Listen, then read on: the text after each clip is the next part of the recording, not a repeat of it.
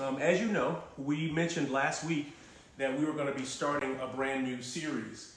And uh, that brand new series is entitled um, Hope is Alive. So before we open God's Word, I would just love to just spend some time in prayer for us and, and also be in prayer for me uh, before we get engaged with uh, the text this morning.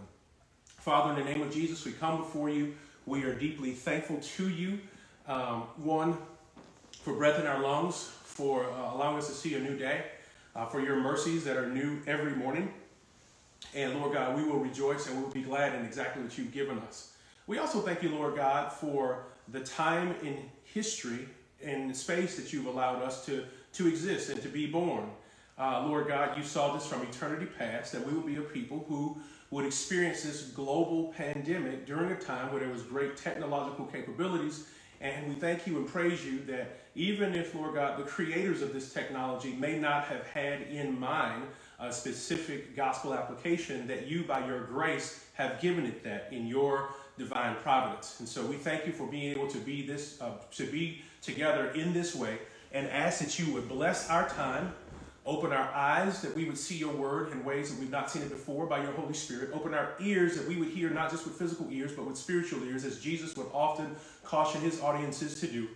And we pray, oh God, that you would enable me by your grace uh, to be move completely out of the way, oh God, and just simply be used of you to teach your word properly and effectively to your people, despite these virtual barriers that we have from being with uh, one another. This is our earnest request in the matchless and holy name of your Son, Jesus Christ. Amen. So, uh, church family, again, I am excited to open up our uh, new series entitled Hope is Alive. And uh, in this series, we're going to be following just the final moments of Jesus' life leading up to his death, burial, and resurrection. And uh, as we do that, we hope to learn something about hope. Um, and as we are learning about hope, what better place than to learn about hope than from the very person who is our hope, and that is hopefully the Lord Jesus Christ. And if Jesus Christ is not your hope today, uh, it is our prayer that by faith you would move toward the Lord and come to know Him in that very special way. Um, this series is going to begin uh, in the book of John, and specifically John chapter 18. Uh, John chapter 18 gives us about 40 verses that fully outline uh, a, a, moment or a time in Jesus' life when he is uh, just about to be arrested. He has been betrayed by Judas. And I'm going to read a few of those verses for us, and then I'm going to tell you the larger story so that we don't have to read 40 verses together. But I'll read the first 10 or so. And so you can see them there on your screen. So if you got your Bibles, John chapter 18, beginning with verse 1. It says, When Jesus had spoken these words, he went out with his disciples across the brook Kidron, uh, where there was a garden, which he and his disciples entered. Now Judas, who betrayed him, also knew the place, for Jesus had often met there with his disciples. So Judas, having procured a band of soldiers and some officers from the chief priests and the Pharisees, went with lanterns and torches and weapons. Then Jesus, knowing all that would happen to him, came forward and said to them, Whom do you seek? And they answered him, Jesus of Nazareth. And Jesus said to them, I am he. Judas, who betrayed him, standing with them. And when Jesus said to them, I am he, they drew back and fell to the ground. And so he asked them again, Who do you seek? And they said, Jesus of Nazareth. And Jesus answered, I told you that I am he. So if you seek me, let these men go.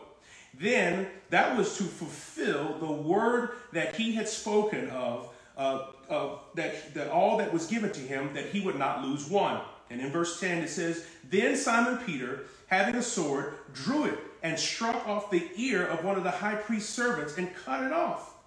And then the servant's name was Malchus. So Jesus said to Peter, Put your sword in its sheath. Shall I not drink the cup that the Father has given me? Now, after this moment, the story continues where Jesus is not only betrayed by Judas, but then also arrested by the officials or those officers that were brought with him. Jesus, Jesus would then later be taken uh, to Annas and Caiaphas, and he would be questioned. Questioned about the nature of his ministry. Why is it that your people don't want anything to do with you? They would question him about the words that he taught and the messages that he spoke of uh, in, in public. And Jesus would respond to them very candidly, as he always would. And in that moment, one of the uh, uh, leaders or one of the officers there actually struck Jesus on the face and asked him, Why is he disrespecting uh, the priests and the leaders and the officers in that way? And then following that, Jesus would be handed off to another, and the, the, the Q&A would continue as they would ask Jesus why uh, are your people so against you? Are you a king even? And Jesus would confirm, Yes, you've said so. I am a king. And, and Jesus would say, Well, what is it that you want to know about me? I spoke very openly and transparently in the in the temples and, and in these different places. There's nothing that I have to hide. And so throughout the 40 verses, we see Jesus, there are six major movements that happens. Now, Jesus is then forwarded over to the people, and, and, and the, the high priest then asks, Well, who would you have us to give to you? Do you want Jesus or you want Barabbas? And the people chose Barabbas over Jesus. And so this, these, this whole story of Jesus from his uh, betrayal over to his ultimate rejection of, of his, from his own people can really be captured in six major milestones. And these six milestones, I'll give them to you right here. And they are as follows on the screen. Jesus was betrayed by Judas, arrested like a criminal, denied by Peter, disrespected by officers, misunderstood by leaders, and rejected by people.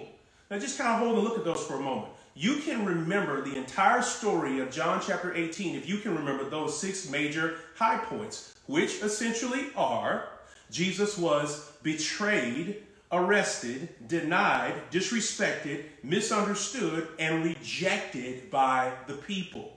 Now, through all of that, I want to ask a question. How is Jesus able to live a life so perfectly amid all of this? Now, you've often heard us say in the gospel that Jesus lived a life that we should have lived and that he died a death that we should have died. What do we mean by that? Well, he lived a life we should live because he lived perfectly. He lived without sin. He didn't do anything wrong. How is Jesus able, again, to live so perfectly amid such adversity? That's one question that we need to answer this morning. And the second question we need to answer is this What do these perfections of Jesus look like when reflected in my own life? Now, the reason that we want to explore and answer these two questions in today's message is because in between those answers, I believe we will come away with one clear statement, and that is this that real hope must be founded in the perfections of Christ and not the projections or my own personal projections of the good life. Uh, the reason that I say that is because hope is not exclusive to the church. Hope is not exclusive to the Christian. I want you to consider for a moment that hope is not a word that was invented by us. Everybody has the capacity to hope. Everybody has the capacity to dream and to desire and to want a life that is more than or better than the life that they currently have. All of us can hope for better times. All of us are probably hoping that uh, the uh, unemployment numbers will go down. All of us are probably hoping that um, uh, the markets will go back up. All of us are probably hoping that the schools will reopen. All of us are probably hoping that things will get back to normal. We all have our own various versions of what the ideal future looks like. And that is just the basic human capacity to hope. It's not an exclusive Christian enterprise. However, there is something that Jesus Christ does for the hope of the believer that is exclusive to the church and that we ought to know if we say that we are going to be people who place faith in him and that we have a hope that is alive. And so, uh, a, a hope, the kind of hope that Jesus Christ offers, is much broader than just my personal projections or dreams of a much better future or some kind of paradise in the, in the, in the here and now or even beyond the here and now. Real hope must be built on the perfections of Christ and not just my projections of the good life. Well, what does Jesus Christ give us in this story to help us to understand that? Before we get to that story, I believe that Peter says something very powerful to us that will help us know where this whole story is going and how our hope is founded or should be founded in Christ. 1 Peter chapter 1 verse 3 says, "Blessed be the God and Father of our Lord Jesus Christ, who according to his abundant mercy has begotten us again to a living hope through the resurrection of Jesus Christ from the dead. This is the kind of hope that we're interested in, one that is anchored in the resurrection of Jesus Christ from the dead. Not a generic hope, not just a human based hope, not just a better future, but an ideal eternity and relationship with the Lord Jesus Christ. And this can only be offered by faith in Christ. Well, what does John chapter 18 say to us? What does John 18 teach us about this living hope that we have in Christ if we follow him, if we are in him? Well, we're going to walk through a few verses together, and in those walking those verses, we're going to unpack four perfections that we see modeled in the life of Christ during this season of adversity and how those four perfections should actually translate to a more profound hope for us in this life right now and even beyond. So, the first one, let's just go back to verse 4. When we go to verse 4, it says, Then Jesus, knowing all that would happen to him, came forward and said to them, when they came to arrest him, Whom do you seek? The thing that I want to capitalize on here is you see it underlined. It's Jesus says, Then knowing all that would happen. This basic capacity of Jesus to know all things. Jesus knows all things is our first perfection that we want to outline. If he, Jesus knows all things, this is commonly known as his omniscience, the fact that he knows everything. But how does that play into actual usable uh, conviction for us? I mean, is that just a static theological term to know that Jesus knows the, the past perfectly and also knows the future? Does it have any implications for the current life for me, or is it just a cool thing to know about the character of Christ?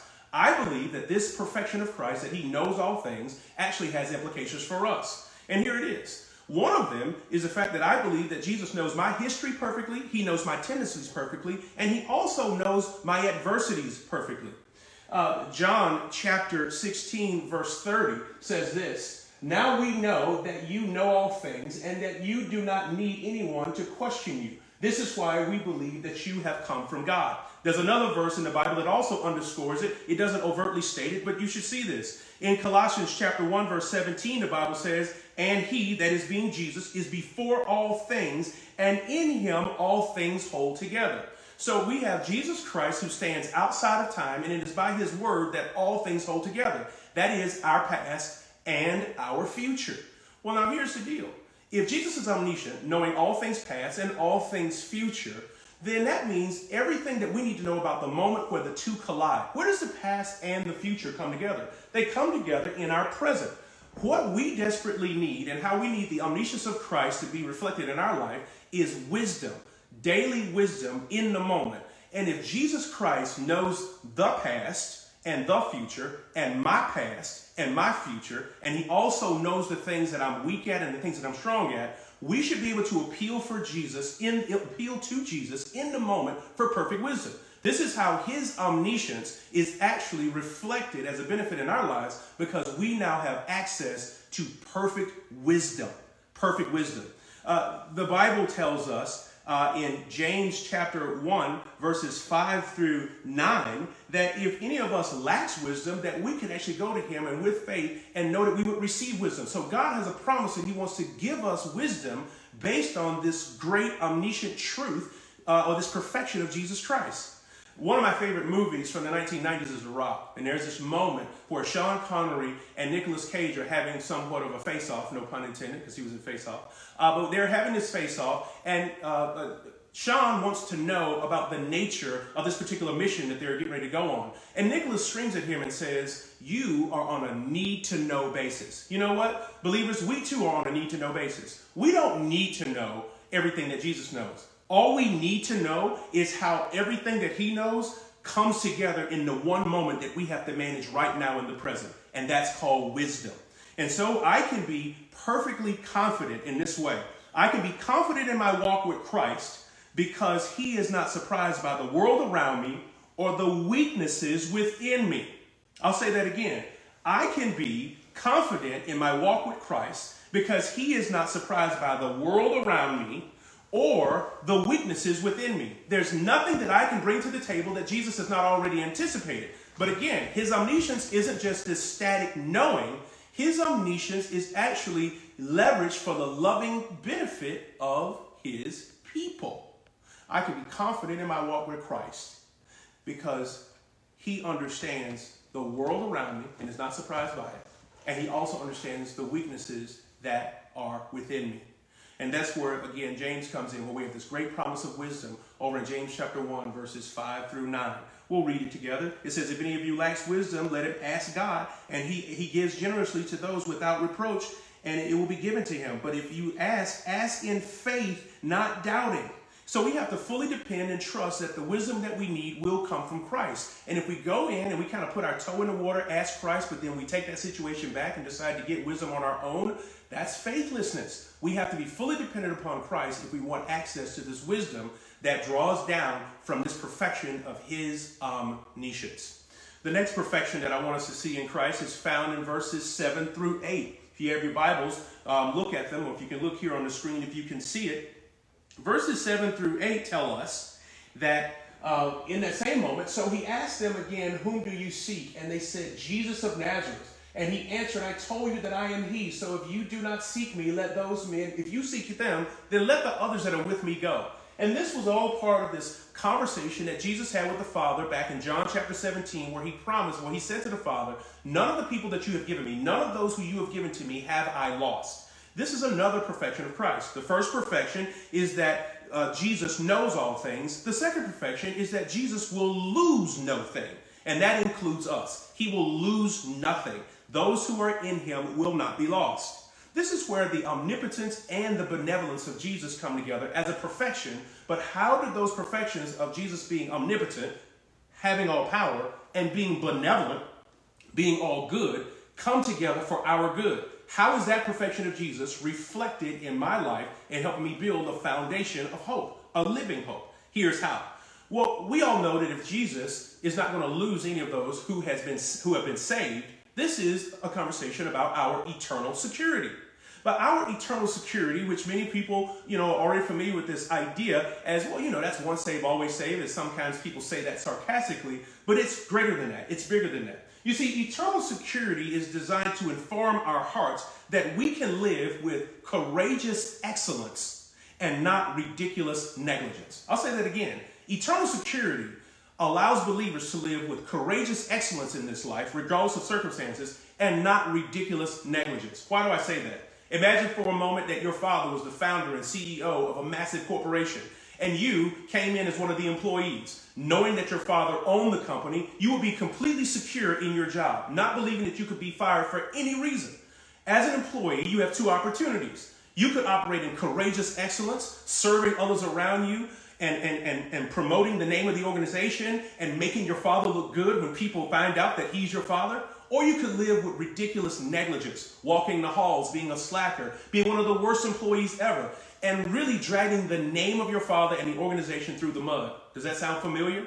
So, eternal security is a calling card for us to live with this kind of courageous excellence for the Lord, knowing that we are secure in Him and no one can take that security from us. But there's more found in uh, this, this fact that Jesus holds on to us. It's not just courageous excellence or not just eternal security, it's also eternal affinity and eternal affinity. What is eternal affinity? Eternal affinity is an appetite for eternity, that our heart desires eternal things. The work of the Holy Spirit in us is to constantly transform our hearts and our character and our appetites to where we desire that life with Christ more than we desire this life here on earth.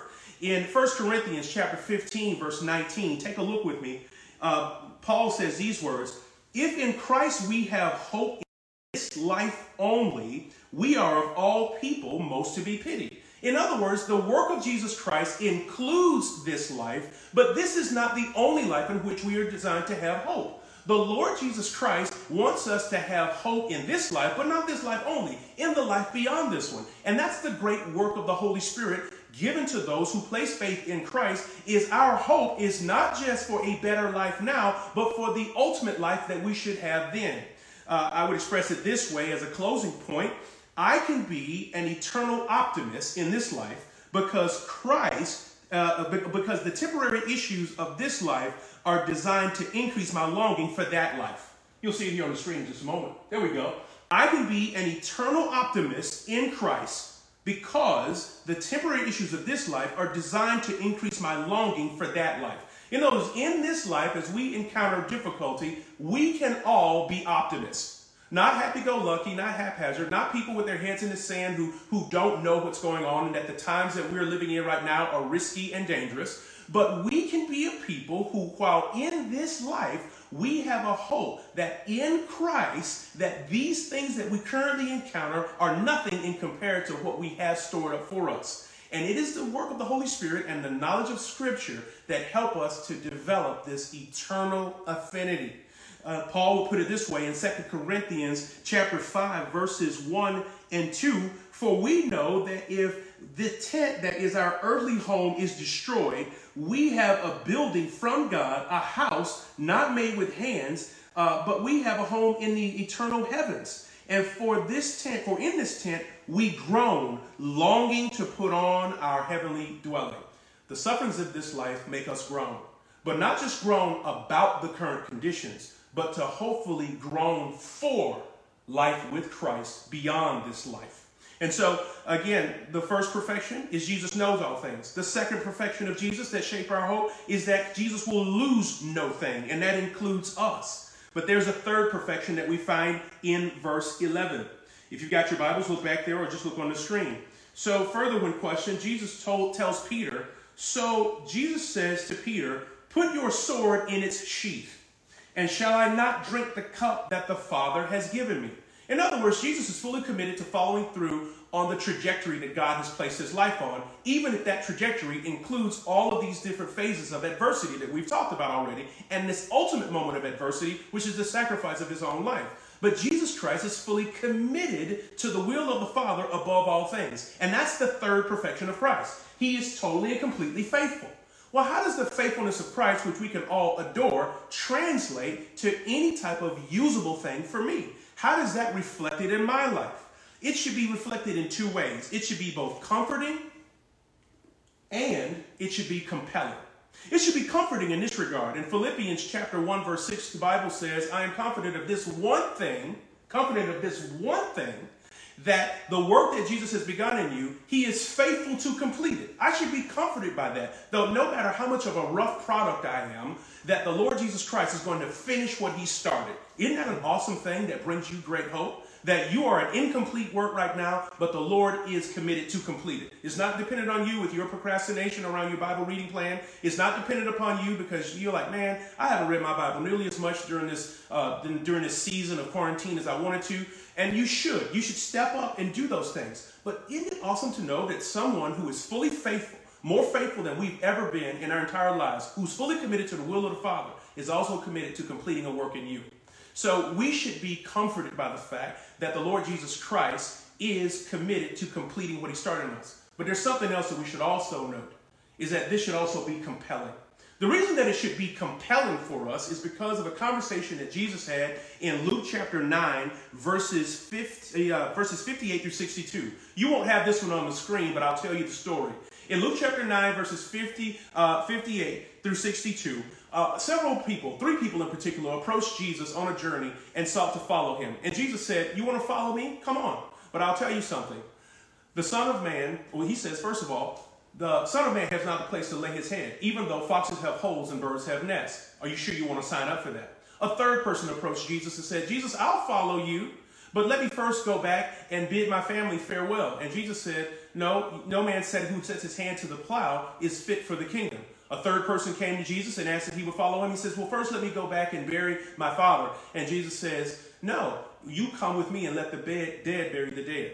In that moment, Jesus Christ disclosed for us, if you'll read that passage carefully, what I consider to be the three costs of discipleship. And that is sacrificial living, sanctified loyalties, what am I committed to, and also single minded labor. Am I prepared to do, to focus exclusively on the thing that God called me to do? And if you're prepared to pay those costs, you'll see exponential one hope in your life because you are narrowly focused just like the lord jesus christ was narrowly focused on the father's will above all things. So faithfulness can be reflected in our life even if it's not perfected in our lives. Jesus perfected faithfulness but his faithfulness compels us and it also comforts us. Uh, when we talk about this uh, idea of jesus' perfection as and being faithful here's kind of the, the, the, the, the major idea that i would drive home it's I can pay the cost of discipleship because Jesus Christ has already paid the price for my sin and my redemption and my relationship. Right? I can confidently pay the cost of discipleship. I can live sacrificially. I can have single minded labor.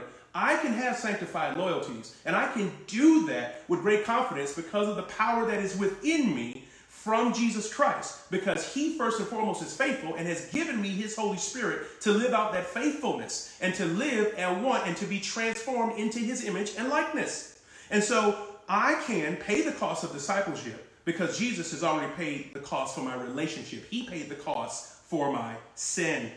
The fourth and final perfection that I want to point to in the life of the Lord Jesus Christ is brought to us in verse 20. When Jesus was uh, questioned repeatedly and answered these questions, Jesus answered them and said, I have spoken openly to the world. I have always taught in the synagogues and in the temple where all Jews were come together. I have said nothing in secret. Why do you ask me, and as you have not heard what I've said to them? And they all knew what he said. Jesus Christ could not be found guilty of anything. The innocence of Jesus isn't just a perk, it isn't just a note on his resume. It's one of his perfections, but it also has a reflection in us. You see, the, the impeccability of Christ, that's what we call it, the innocence of Christ, the sinlessness of Christ allows him to also confer impeccability or righteousness to us. The righteousness of Christ isn't something that he could give if he himself wasn't righteous. Some years ago, I remember as a late teenager, I was working for a particular company who will remain, remain nameless. I was given an opportunity to go on a, a mission trip during the summer. And uh, when I went to the, my employer to request a leave of absence during this, during this summer, uh, the guy said, uh, Sure, of course you could go, and uh, just come back and see us when you get back. And so I did that. I went on my summer missions project, and when I came back, the person that had given me this leave of absence was nowhere to be found. And so I went to his boss. And I said, Hey, I'm ready to start work. And he says, Man, we don't even know who you are. And I began to describe the conversation that I had where I was given permission. I was given this authority that this previous supervisor had conferred this opportunity on me that I could go. And then I was told that that individual was not authorized to let me go, that I had asked the wrong person. Why do I share this? In other words, I, the person who had given me the opportunity to go didn't have the authority to do so. And therefore, I didn't have right standing with the company when I came back.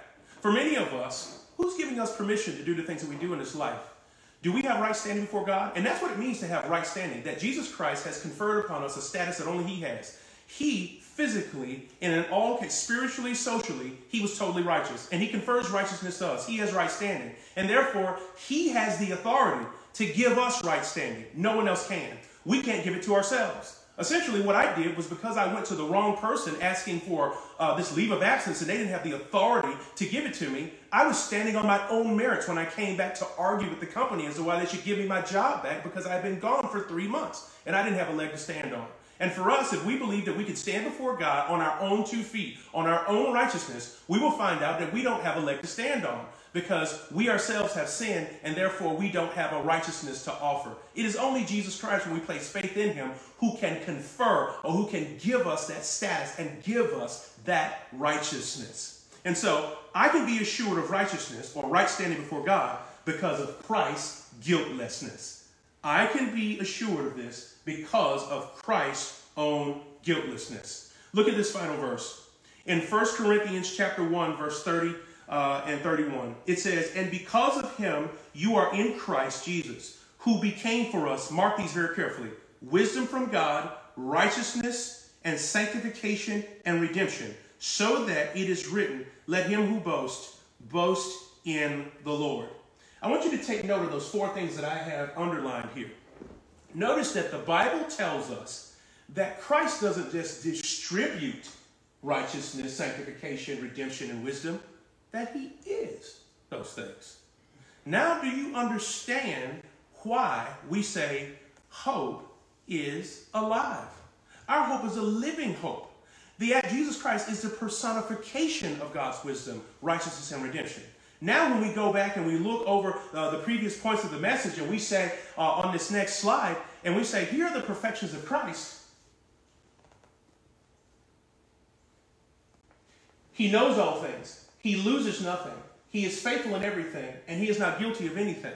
These aren't just Jesus's moral stats. They have real impact on our hope if we are in him. Jesus Christ and the knowledge that he has becomes our he becomes our wisdom.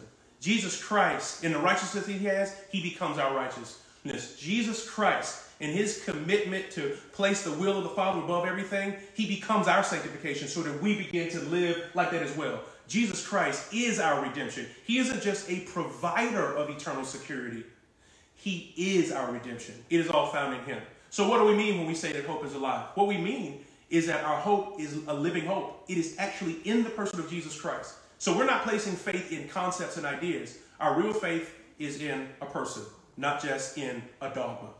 So, uh, Gospel Hope Church, this is the close of our message today. Uh, I want to just pray for us briefly, and then I want to open us up for a few questions. Um, Father, in the name of Jesus, we're thankful to you this morning uh, for walking us through the scriptures in this way and allowing us to see the great perfections of our Lord Jesus Christ. And we beg and ask that you would indeed allow us um, to experience these perfections reflected in our own character and faith in building uh, uh, hope on a solid rock that we should stand, and that's Christ alone and not anything else, which would obviously be sinking sand.